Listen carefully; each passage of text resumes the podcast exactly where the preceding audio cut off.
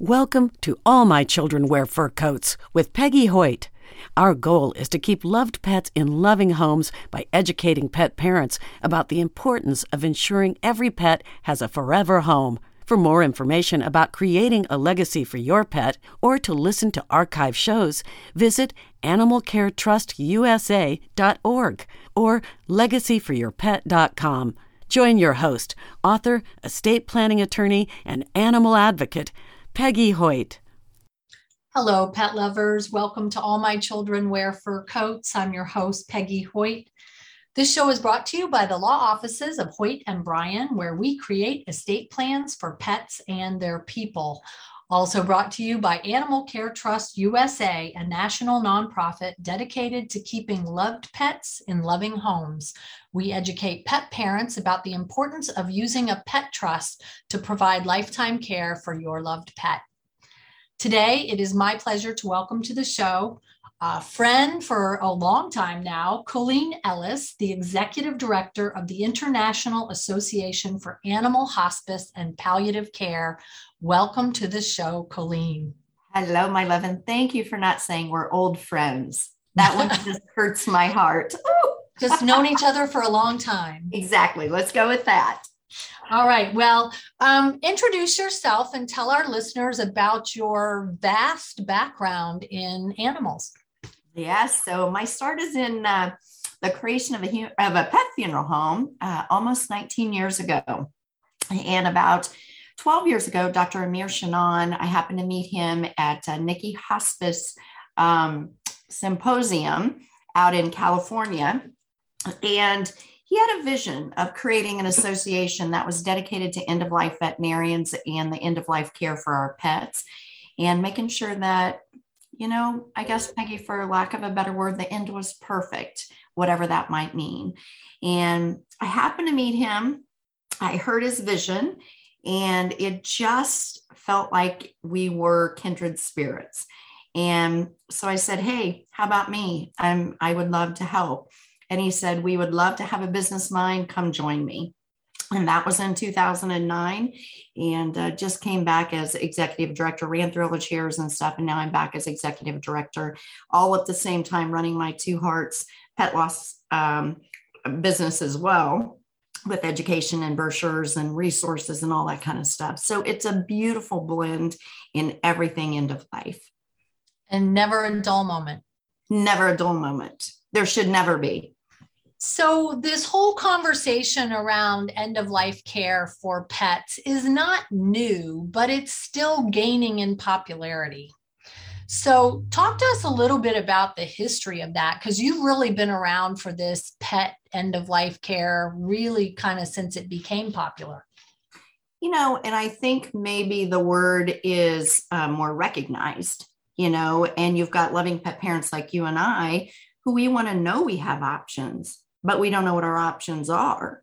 And so it's more it's more about bringing this conversation to the forefront and saying let's let's talk about how you see the end because the end is going to happen. It's not an if, it, it's a when. And let's talk about what we want to do in the end because we want loving pet parents to turn around and to say the end was perfect, whatever ending they want. Right. And it is different for everybody, isn't it? Absolutely. Yeah. Personal preference, um, spiritual preference, everything is different. So it can run the gamut from you taking your pet to a veterinarian for end of life care and euthanasia, all the way to in home euthanasia, and then a very beautiful memorial celebration of life at a facility, even everything in between, Peggy. What do you want? And what what what might we help you with? Right. Yeah. You know, this is interesting because I have these conversations with my clients, not only about their own end of life care, but about the end of life care for their animals. And, and sometimes they haven't thought about it. And I think the in home euthanasia movement is kind of growing at the moment. Mm-hmm. Yes. Yeah maybe thanks to um, some organizations like Lap of Love and others that are out there doing really good work. Yeah. Yep. Oh, yeah. There's, um, there's a lot of people that are carrying this you know let's let's bring it home where it's comfortable and where you're comfortable and where they're comfortable let's do that um, i have a girlfriend who recently had this experience not once but twice and um, really commented on how beautiful the at home experience was for she and her family. Um, and so I do want to talk more about the idea of animal hospice and palliative care. How would you define that for us? You know, I think it's a whole bunch of definitions because it's, um, you know, what do you what do you want to do? So often, let me back up a little bit it's about it's about me getting ready okay? Because they're not it's not a person who says i want to die at home. It's not a person who says here are my wishes. It's about me as a loving pet parent to be able to say i did everything. I did everything. And i knew we kept them. We had a good quality of life at the end. I wanted to get prepared to say goodbye. I wanted to do what i needed to do. And that's that's really our hospice and quality of life um, to the end. That's what we want to do. And palliative care really means providing those comfort services to um, not necessarily prolong life, but to ensure that the time that you have, the the pet is as comfortable as possible. Right. Exactly. Exactly. Much like we would do in a human hospice or palliative care kind of situation. Yep. Yep. Yeah, that's exactly right. And according to the disease, according to the whatever, how do we keep them comfortable? Colleen, can you tell us what kind of diseases or conditions would warrant hospice or palliative care? You know, I don't think it's a disease or condition that warrants hospice uh, or or palliative care. I think it's more about what a pet parent wants. And, you know, just like human beings, sometimes human beings are only in hospice for a day, right? So it might be a situation that they say, Hey, doc, help me, help me till tomorrow. Just help me till tomorrow because I want to have one last memory making night and I want him comfortable and I want to know we're going to we're going to make memories tonight and then we'll be ready tomorrow. Right. So really it could be anything from a couple of hours to a couple of weeks to maybe even a couple of months. Yeah. And you know, I want I want pet parents to know that cuz so often when I get called for grief support, they feel like they were rushed into making that final act of love. And I and I tell my veterinarians all the time, give them a night. Give them a night. Give them a minute give them some time. Don't rush. We don't need to rush. And let's let's slow the roll for a minute so we have our have our time. I will never forget the day that i took one of my beloved dogs to the veterinarian knowing that i was probably going to have to say goodbye right then. And um, she had been diagnosed with a mass that didn't look like it was going to get any better we were afraid it might burst. And the the the final analysis was that we made the decision to euthanize her. And at the last minute though a little voice spoke to me. And i looked over at my little sassy dog and i said sassy what do you want to do? And she looked up at me she barked and she wagged her tail and i took her home and we had another year and a half. Oh, Peggy. So you just never know. Yeah. Um, sometimes you just have to go with your gut feeling. and so happy that we did that. And then there have been other times where and and similar situation but i approached the vet i said i think it's time he said i think you're a little premature and then she died at home. And I was heartbroken because I felt like I did her a disservice mm-hmm. in that particular instance. So I think as the pet parent that you have to take in all the information that you can, but then you're the one that knows your pet the best. And I will never forget one of my clients saying to me, It's not the ones that I put down too soon, it's the ones that I waited too long that haunt me. So those are just really tough decisions. They're tough. They are tough. They are tough. I'm not ever going to minimize how tough it is. I think the reframing on that, Peggy, is that there's not a finite time. And that's what I always talk to pet parents about it's not a finite day. It's not a finite hour in that day as to being the right time. It's a window of time. And when we're in the window, any day within the window, any hour within the window is the right time. And I think pet parents get too caught up was was it too early or was it too late? And what I say is was it in the window? Then you were exactly where you should have been. Exactly. And and you made another comment in that particular instance, is what you said. And that's a big one because every pet will be different. Every disease progression will be different. I remember the first time the veterinarian told me it's time for euthanasia. And I said, no, it's time for you to help me keep him comfortable because I want him to die naturally. Okay. That's what I want you to do. And that's, that's probably the education and the permission that I want to give to pet parents is you drive the bus it's your pet. Veterinarians are equipped with hospice and palliative. They know comfort care. They they can guide you on that, but at the end of the day it's your call. It's your call. It is, and I think mm-hmm. that's a very important distinction because euthanasia is not always the answer. There are people that want to just wait till that pet dies of natural causes or the natural progression much like we would do with a human being. Yeah. And and they're okay with that. Yeah. um, but it is a very personal individual decision. Right. So let's say that we do want to go forward with a hospice care plan. What's what are the first steps really in kind of coming to that decision and, and making those plans? First step is is you find an end of life veterinary professional who can walk you through what the plan will look like. And there's countless organizations out there that are amazing with a quality of life scale. They're amazing at taking that to create the plan.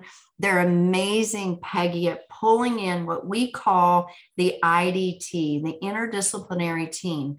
Maybe we need a Reiki um, specialist. Maybe we need a communicator. Maybe we need a nutritionist. Maybe we need there's a whole bunch of people support system that can come in and help us with that entire walk that entire end of life walk and they'll bring that group in too and I love that the International Association for Animal Hospice and Palliative Care has a provider directory right mm-hmm. on your website. Yes. Um, along with practice guidelines and your principles and pet All memorial there. programs. So many excellent resources All right there. on the website. Yeah, it's all there. And I know the organization name is a mouthful, but the web address is much easier iaahpc.org. Perfect. And you can get all of the information uh, that you would ever hope for, and you can become a member as well. Yeah, absolutely. We're always looking. Come join us. I think about all the pets that, you know, I've lost over my lifetime and all those that I will lose in the future. And um, let's just chat for a second. I, I always get a little bit sad when people say to me, um, I'm never going to get another dog or another cat because it's just too painful. And that makes me a little bit sad because I know that sometimes the price of love is the pain that we experience when we lose right. them. And for me, it's always worth it. Um, what would you tell somebody though who says that I'm never going to get another pet? So, we were talking about the fact that your website has such great resources available to pet parents. Um, what would you tell them about navigating the website and about being a member of your organization? Well, a couple things. Number one, there's a gazillion resources on there. Where the really cool resources are is when you're a member, because then you get to come, as we call it, behind the curtain, and there's webinars at the wazoo. There's so much stuff for learning and and navigating the end of life journey from the medical aspect to even the emotional journey. And you know, for pet parents who maybe have this let's even talk about pet parents being a member of us member of our association because you don't have to be a veterinary professional or a vet tech. You can come be a part of us. And what the cool thing is peggy is then find a veterinarian in your market who is specializes and you say hey listen coach call me in off the bench when you have a family because i want to come help and i want to be a part of the support system for that family. So there's countless ways that we get to all come together. It takes a village right? Not only does it take a village to raise them it takes a village to transition them. And let's do it as a village. Because here's my deal. The statement that you and I have heard a gazillion times, which is, I lost a dog three years ago and I can't do it again. Okay. You know what I what I find when I when I peel back the layers of that onion to that statement, what I find is that that person did not receive support, possibly were shamed because of their emotional feelings and the grief and the mourning that that they felt and they showed. And so you know what? The path of least, least resistance says, I don't want to be shamed again, so I'm not going to do it again. And what I would say is, here's this way that you truly can look back and say, the end was perfect. That fills my heart up. What we what we as a society need to realize, whether human or pet, death is not a failure. Death is not a failure. How we do death and how we're supported in death, that's what matters. And what I encourage every one of us, what I encourage everyone, I don't care if it's human or pet, death is an experience. It should not be an event. Make it an experience. I want you to have a bucket list. I want you to do things that you're making memories. I want you to I want you to give that that big old boy who never had human food. I want you to let him eat that Subway sandwich on his way out. I want you to let him have his heaven on earth right here. And then when you look down at that, I'll never forget. I have to tell you a story. I had one of our professionals up in Canada, and I happened to be up there doing some work with them, and we had just taken a call to schedule our veterinarian to go out to to transition the kitty cat and she made mention that the young lady who took the call that the mommy had said how much the kitty cat loved her husband's socks. And I said, Well, might I recommend that when we go in there, that we say, let's get the sock drawer out and let's let that baby go to sleep right there in his little heaven on earth place with all of, of the socks around him. Let's do that because now when they think about Kitty Cat's End, it's not euthanasia, Peggy. It was, did you see his face as he laid in all those socks? Right. How I love it. Isn't that isn't that the most beautiful thing?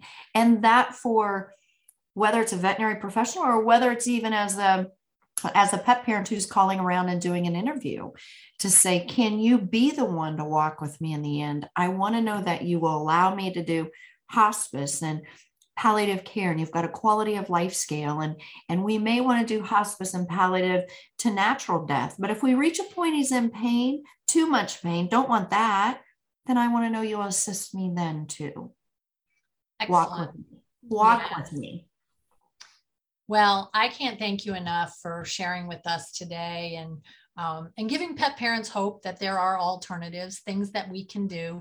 That every journey is unique and um, every experience is unique. And I love what you said that death is not a failure. no not a failure and you know what peggy when we when we you and i you and i look like the ultimate pet loving mommy. And when when we did everything in life for them i want to know everything in death was exactly the same high quality of care. You should not that should not be the fall down. That should be the continuation and the crescendo to an amazing life lived and loved and shared Absolutely. Thank you so much. So, for more information, you can visit the website at iaahpc.org. Yes. That's the International Association for Animal Hospice and Palliative Care. And I so appreciate the listeners every single week joining us. And you know my favorite motto until there are none, please adopt one. And we hope you'll join us next time. Happy tails. Thank you for joining us on All My Children Wear Fur Coats with your host, Peggy Hoyt. We hope you learned something valuable for the benefit of your pet.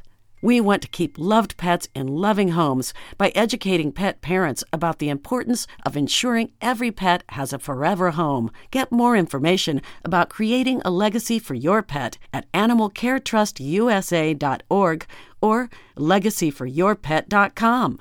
Buy a copy of All My Children Wear Fur Coats How to Leave a Legacy for Your Pet on Amazon. Join our email list or make a donation. Pet professionals and advisors are invited to join our trusted advisor network. Until next time, happy tails!